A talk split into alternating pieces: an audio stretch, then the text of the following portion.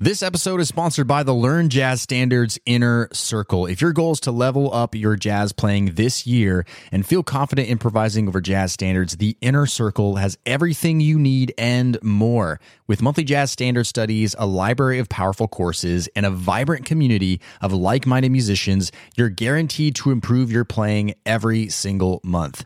Podcast listeners can get 50% off their first month when you go to ljsinnercircle.com. That's ljsinnercircle.com or find the link in the show notes. Now, on to today's episode. Today on the podcast, I'm talking about three questions that I find myself continually asking our members in our inner circle membership that I want you to start asking yourself as well. And I believe if you start asking these three questions, you're going to start making faster improvement in your jazz playing. So let's talk about it. Welcome to the LJS Podcast, where you get weekly jazz tips, interviews, stories, and advice for becoming a better jazz musician. And now, your host. He's a jazz musician, author, and entrepreneur, Brent Vaartstra. Hey, what's up, everybody? Brent here from Learn Jazz Standards. What musicians just like you learn how to play jazz, all while shortening the learning curve, no matter what instrument you play. Welcome to another episode of the podcast, my friends. Thank you so much for being here, by the way. I never take it for granted. So, if you're a longtime listener of the show, welcome back. Really do appreciate you. Thank you, thank you, thank you for being here. If you're a brand new listener, so glad to have you here. We do all kinds of tutorials here on jazz, how to improve, how to practice uh, how to get better at improvising, like all the stuff that you want to know. We've covered it here on the podcast and continue to cover more things. So make sure you're subscribed wherever you listen to podcasts. We'd love to uh, just keep serving you. So today, I want to talk about, like I mentioned in the intro, I want to talk about these three questions that I continually am asking our members in our inner circle.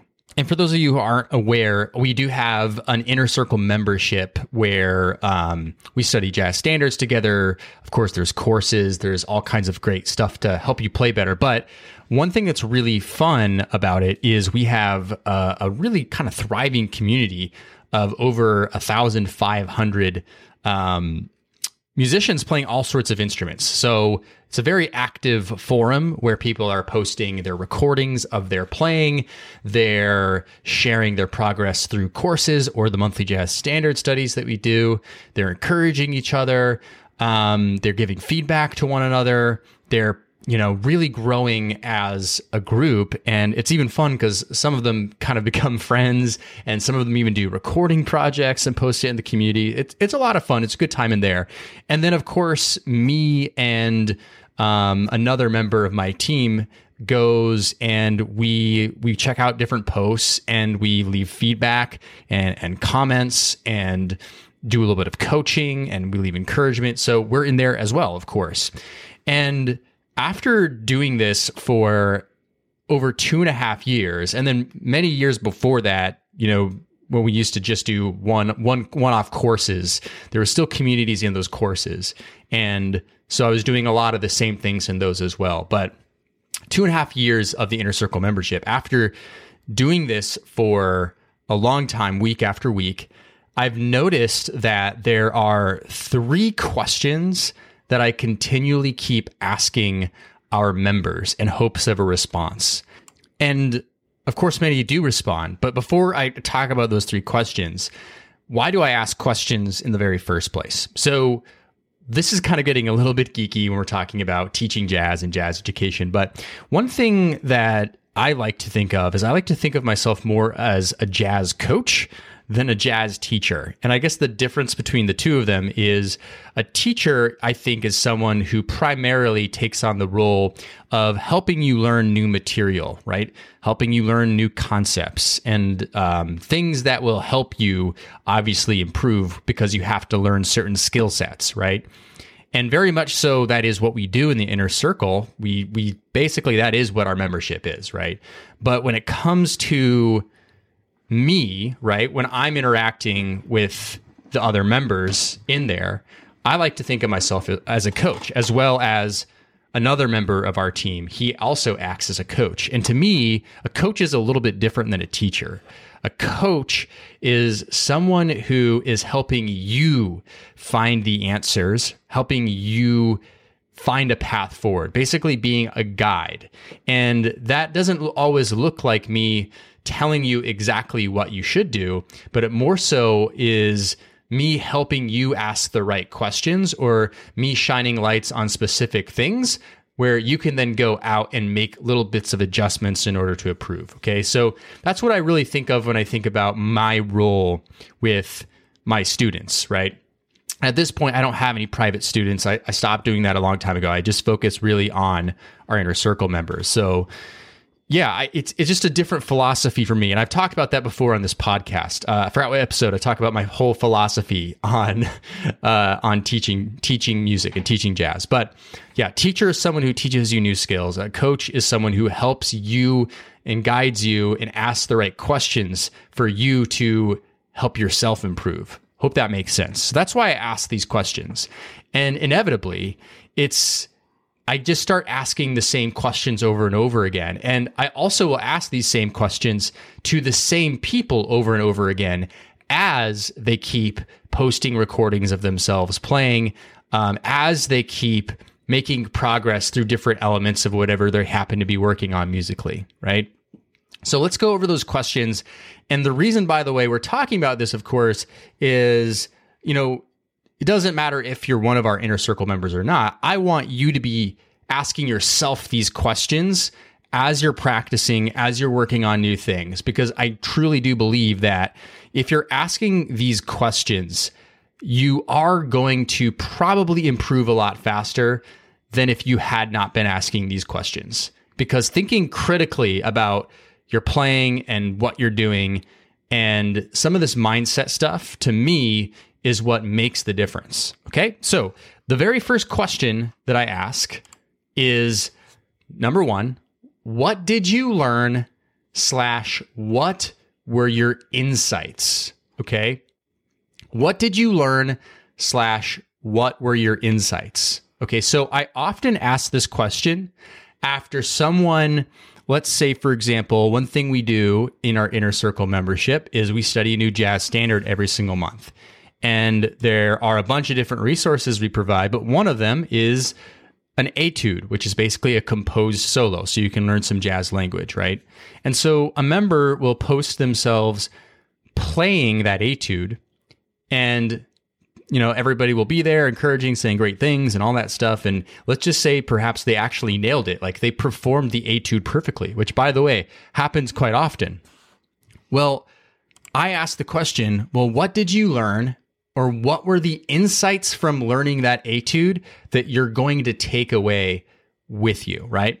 And the reason I ask this question is because so often we work on a piece of music, a song, an exercise, and we don't really ever think very critically about what we've just done or the little tiny gains that we've made from that. Because the likelihood is after learning that etude, you may have not necessarily um, you know you're not going to automatically be playing all those licks and lines organically in your solos right sometimes it's a small thing right like the way my fingers moved on my instrument was different or i, I got some muscle memory or i got some further insight for um, how to play my instrument in this particular way or i never thought about how to approach a 5-1 chord progression like that like that was an interesting approach or I never knew I could resolve to a chord tone quite like that.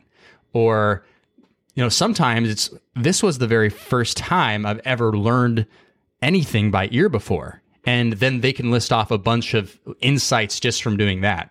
Um, one of our courses re- revolves a lot around taking different elements of, of, the blues into different keys. And so often here when I ask this question to people there is people will talk about how the key of G sharp feels different than the key of C, for example, right?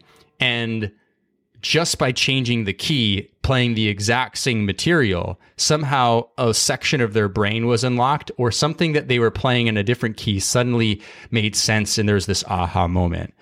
So this is a really important question. And just to give you more of an example, because obviously I've given you some just by me talking about it, I thought it would be cool to share this little clip from one of our members who gave me permission to share this. Her name is Ashley, and she recently finished our 30 steps to better jazz playing course which we have in our membership which is it's basically a practice program um, helps guide you through these 30 steps where you're learning tunes and you're learning solos by ear and you're learning licks and you're doing technical exercises. And she plays the ukulele. And so she finished this course.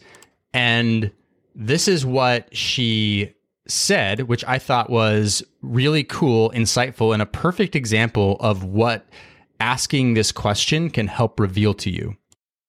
What did I learn in the 30 Steps to Better Jazz Playing course? Well, I learned a whole lot about the notes on my ukulele fretboard because I have been avoiding that for a while. and especially getting in that higher range too because just with how the how a lot of the licks were written and the exercises it forced me to to not just stay around you know middle C to um, to an octave above that. I really had to start learning about up the neck as well, which is great. My fingers feel like they can move more for sure, um, move more fluidly. I still make a ton of mistakes, and I kind of ended up making my my own hybrid version of the path two option but ended up kind of losing the lick part, um, losing the jazz solo creation part, just because the other parts were pretty tricky for me. But I'm okay with that.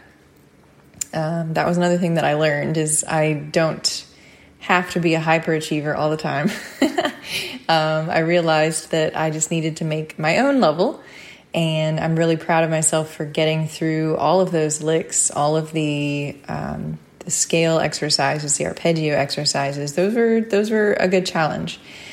And now I look forward to maybe starting to actually do some of the solo creation that I decided was a little bit beyond my reach the first time around. So, yeah, glad I did this course and definitely noticing a difference in my fingers. Thanks. So there were so many things that Ashley just mentioned there that she learned and took away from working through all this material. A big one that she talked about was the in technical ability on her instrument, right? Being able to discover parts of the fretboard that she had never gotten to tackle before until she started working through this stuff, feeling like she could move her fingers better.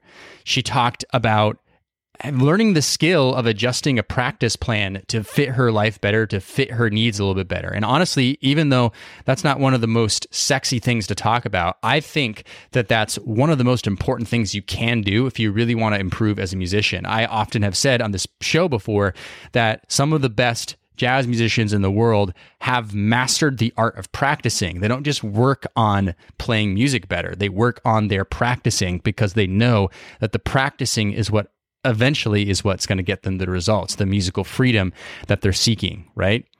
So she also mentioned something interesting, which I think was important for her to think about. She didn't feel like some of the more jazz improv elements that were going on in the course, which, by the way, is normally what people talk about when they talk about what they took away from this particular course. She mentioned that uh, uh, some of that she wasn't able to feel as comfortable or access as well simply because of her technical deficiencies on her instrument. But the great thing is that she's recognized that the seeds have been planted. And now that she's really broken down a lot of barriers in her technical ability, she's essentially dramatically reduced the friction between her and the thing that she needs to get to next with that jazz improv, soloing more, all those things that she's after, she has big time gotten closer to that goal. And there are other things in there. And the reason why I wanted to share this with you is simply because it's such a good example of really thinking about this. Some some part of me wonders if she actually scripted this or something because it seemed like she had really thought about what she learned and now she can start making a plan of how to go forward and now she can be mindful of those things that she wants to take with her into the next thing that she's going to do. So, super important question to ask. So, the question again is what did you learn slash what were the insights? And you could do an audio journal similar to what Ashley did or you could literally keep a practice journal. Or if that's just not something you like to do, simply making the habit of spending some time after you're practicing to think about what you've learned or something that you found interesting will help you remember that so that you can take it going forward. Okay, so second question that I find myself often asking our inner circle members is what is the next thing you're going to do? Okay. What's the next thing that you're going to do? And I know that this sounds a bit like a simple question, but there's a reason why literally I should probably just create a shortcut key to keep posting this whenever a member says they've finished something or they've done something, right? Because the power of this question is when we think about progressing as a musician, especially when it comes to jazz, which is uh, an art form that requires this continual exploration because it involves improvisation, which involves constantly challenging your creativity and trying to dive deeper into your creativity, right? It means that we have to continue moving to the next thing. Uh, especially if we're finding that the things that we learned or the insights that we gained, right, that we need to continue that path forward. So I'm constantly asking this question, right? Okay, great. Now that you've done that, amazing. Let's sit down, let's feel good about ourselves. But what's the next thing that we're going to do, right? How are we going to continue pursuing this energy? Because one thing that I've noticed is that those who constantly are frustrated with their progress, uh, many of them, not all of them, but many of them tend to go through what I call cycles. And the cycle goes like this you start out, you're super excited. You probably way overdo it, practice way too much. You're going crazy. You're trying to do all the things. You're getting obsessed. Then you finish a huge project, like you learned a solo, like you learned some jazz standards. And then you get to the bottom of that and you're pretty burnt out and you feel tired. And it wasn't a very long period of time and you're way way too in it. And so you weren't really able to see as much progress as you thought. You get frustrated and you're also not sure what you're going to do next. So therefore you don't really move on and you kind of stop for a while and you're kind of sitting on that plateau for a while until eventually you go through another cycle like that right? And what we like to talk about, and I talk about on this podcast a lot, is how do we sustain that momentum, right? How do we keep excited? That's one reason, by the way, we study one jazz standard a month in the inner circles because it's something tangible. And so perhaps that's something that you can think about as well. Is like, what is a tangible thing that I can accomplish every single month, right? Um, that I can continually do over and over and over and over and over again where I won't get burnt out because I'm practicing too much, or I won't get burnt out because I'm trying to spread myself too thin with too many different topics, right? So, this is really important to ask. And I always hope to hear an answer, a very specific answer about what the next thing they're going to do is. Because when we're constantly asking ourselves that question, not only are we taking action, right? We're more likely to take action, to do the next thing, to keep riding the momentum. We're probably going to start thinking about the thing that we should be doing more than anything else, right? Right? The things that we've been learning, the insights that we've gained, right? That first question I asked. How do we keep building on that? And what were the things that were working? How do we continue that train of thought, right? So it's going to help you think more critically about what the next thing you're going to do is, right? So that's the second question I continuously am asking our members. The third question is probably the most important question that I ask, okay? And this question is what did you like and what didn't you like about your playing? Okay? So someone for example will post a recording of their improvisation over the jazz standard we're studying in the month, right? And they're they're playing it, right? And they're sharing it, but the question that needs to be asked is what was good and what wasn't so good, right? So why why do I ask students this? Again, you may notice that I'm not necessarily asking or telling them what is good and what's bad. Sometimes I do that, of course, if there's something very obvious, like, hey, I've noticed that you keep keep on recording and posting your your progress here, but I keep hearing these very short broken up lines. I need you to play longer flowing eighth note lines that go over the bar line. Here is an exercise to do that. Absolutely. Have to do that. But it's more important to actually teach someone how to self evaluate their playing. That's again, that's to me the difference between a teacher and a coach. Um, what's that whole saying about if you give someone a fish, right, they'll eat for a day. If you teach someone how to fish, they'll, you know, have food for a lifetime. Something along those lines. And I guess that's kind of the the spirit behind this question. What did you like and what did you not like about your playing? So let's let's talk about that for a second. So why do we ask what do we like about our playing? So even if you're someone who listens back to your jazz playing and is like, "Wow, I don't like what I'm hearing. I'm constantly not liking the lines that are coming out of my horn, my trumpet, my piano, my bass, my guitar, right?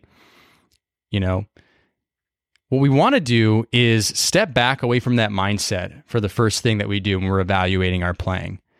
And we want to really think about what do we actually like? And the reason we want to do that is because there is most certainly something there that you want to build upon. There's a certain idea that you played there was a certain good feeling that you got when you played this one part.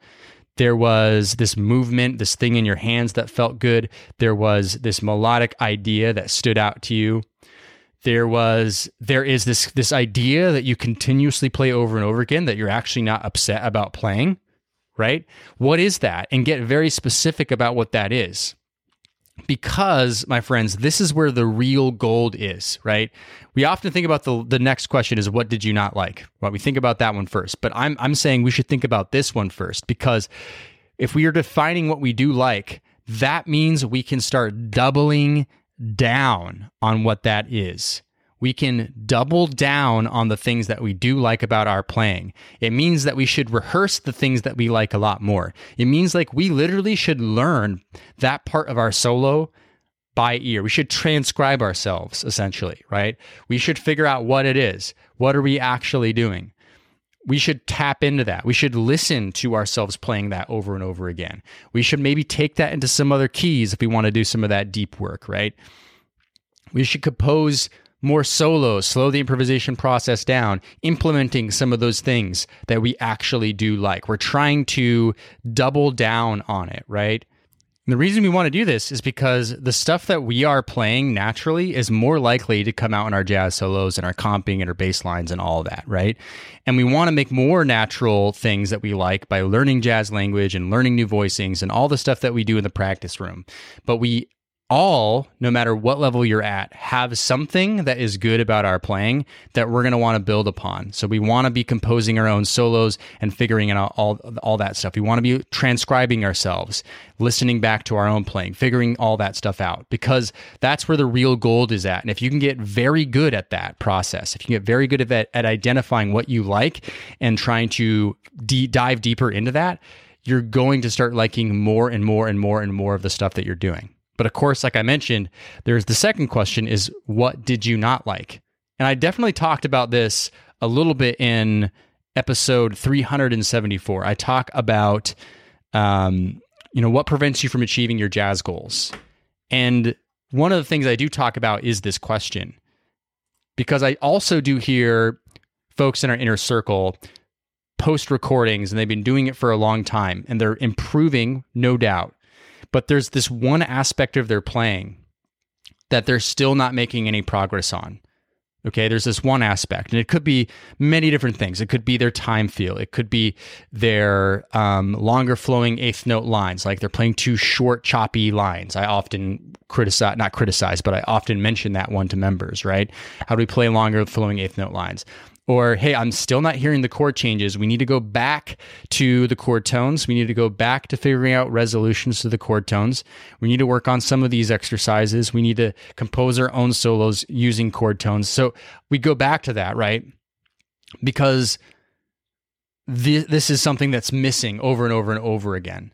And so if you're not able to identify that, right, what you didn't like or what was less than ideal, then that means you're not aware of the problem And if you're not aware of the problem, that means you can't take definitive action to actually correct it, right? And it's an uncomfortable process. Like, we don't like doing this. I, I get it. And this is where the coaching process does get difficult because it's it's hard even for me it's hard in any area of my life to make an adjustment that goes outside of my comfort zone. I have to make a very definitive choice to face that right? I have to approach that situation and decide i want to change it right? I have to decide i want to play the chord tones more right? I have to decide that that's what I want to focus on, even if that means for a little while, some of the things that make me feel really confident while I'm playing, I'm going to have to sort of put those on the side a little bit. I'm going to have to really just kind of, you know, dig out this certain area to figure it out more. So you have to get really good at also asking yourself that second question, which is, what am I not good at? Or what did not sound good? What didn't feel right to me? Because that's that's where we can start making the other decisions, right? And it helps influence those other questions, right? Like, so what's the next thing you should do, right? Well, the next thing you should do perhaps should be the thing that you're not so good at, right? You know, when we're able to identify that, right? Or the what did you learn and what insights question, right? Well, I learned this particular topic. Oh, yeah. And the thing that I don't really like that much is this okay, those two can go together, right? And that way we can get really, really exact about how we want to improve as musicians, right? And notice here, all this conversation today, it's not about like, hey, like this is a particular solo that you need to learn, right? You have to learn Miles Davis's solo on it could happen to you, right? You have to learn Charlie Parker's solo on Now's the Time because once you learn that solo, then you'll get it, right? It's this is not the conver- this is not the talk that we're having right now. Or we're not talking about like, hey, if you only just knew more music theory, here's a music theory concept and apply this music theory concept. That's good stuff. All of it's good. There's nothing bad really. Like that you like there's almost nothing really that's bad to learn when it comes to music, right? Unless it's just completely incorrect, obviously. But the questions we're asking is like, what should we be doing? What should we be focusing on? How can I actually improve? What is the short track, you know, shorten the lear- learning curve situation to me getting to that playing? Because you know, obviously, if you're listening to this podcast, I know that's your goal. Your goal is you want to play jazz and music and improvise freely, and you just uh, you daydream about it, right? You daydream about sitting up there with your saxophone, going to a jam, not feeling scared, feeling confident, playing a solo, people are like literally coming up to talk to you afterwards. Um, even if you're an introvert, you probably have this like thought, like you want people, like let's just if you're like, like busking outside in on the street, you want people to stop and turn their head and go, "Holy crap, that guy is really good." Right? That's that's what we really want to do. And so we're all trying to figure out like how do we shorten that that learning curve, right? Because no matter what you do, it's going to take a long time. But right? We don't want this to take, we don't want us to wait forever until we're like, hey, I'm proud of that. I mean, and, and, the truth is, we can start feeling proud of ourselves today. I just mentioned that. You can literally today listen back to your recording and go, like, hey, I really like that by my playing. Let's double down on that, right? But I'm talking about that bigger picture thing, right? So, we want to be thinking about these three questions. And just to review again, the three questions are number one, what did you learn? What are your insights from the thing that you just did? Number two, What's the next thing you now want to do? What what's the next thing you're going to do? And number 3, what did you like and what did you not like about what you played, right? They're very simple questions, but they're simple questions that could save you a lot of practice time, uh, a lot of those cycles that I'm talking about, and a lot of like plateaus or just really in general feelings of, you know, not having fun playing music which we've all been there before. And we really don't want to have that experience because music should be about having fun and having a good time. Okay. So, my challenge for you this week is to consider asking yourself those questions and find one thing that you're going to accomplish this week and make it your goal to ask those questions after you're done doing that thing.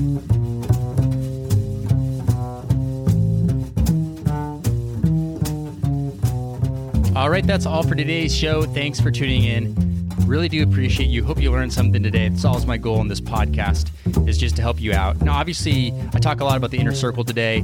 Uh, certainly, if you'll find that helpful, go to ljsinnercircle.com and uh, would love to have you join us. We have a lot of fun over there, as uh, hopefully, hopefully you're seeing. we mostly just have fun over there, I think. Um, and by the way, I I feel like just doing this little random tangent here. You know, I do talk a lot about the inner circle, and I want people to sign up for the inner circle. And to be blunt, of course, because it's of financial interest to me and my company, um, but also because yeah, that is really where I'm able to help people the most improve. It's really kind of where our best stuff is. So that's part of it. All that being said, like when you go to ljsinnercircle.com and you check out, you know, more information about the membership and you're like, you know, actually that's not something I'm looking for or, you know, I actually I'm just benefiting from Brent's podcast just fine and then that's totally cool because that's also what I'm here to do too. So I my main goal of this podcast and everything I do is just to help you learn and improve. So uh, I don't know. I felt like giving that little tangent today because while I always will love to have you join the inner circle, I also want to make sure it's the right environment for you. Right? I'm not really interested in having you there if it's not going to benefit you. Right? So just some thoughts to end the podcast off today. Of course, we're going to be coming out with another great episode of the podcast very, very soon. So always make sure you subscribe wherever you listen to podcast, Apple Podcast, Spotify, wherever it is. Hit the subscribe button, and uh, we'll see you back next time. Cheers.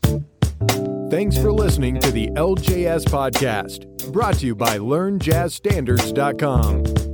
Subscribe to the series on iTunes, and don't forget to join our jazz community at LearnJazzStandards.com forward slash newsletter.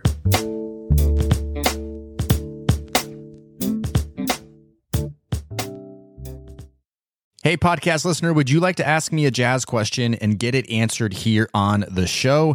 Then go to learnjazzstandards.com forward slash ask. That's learnjazzstandards.com forward slash ask.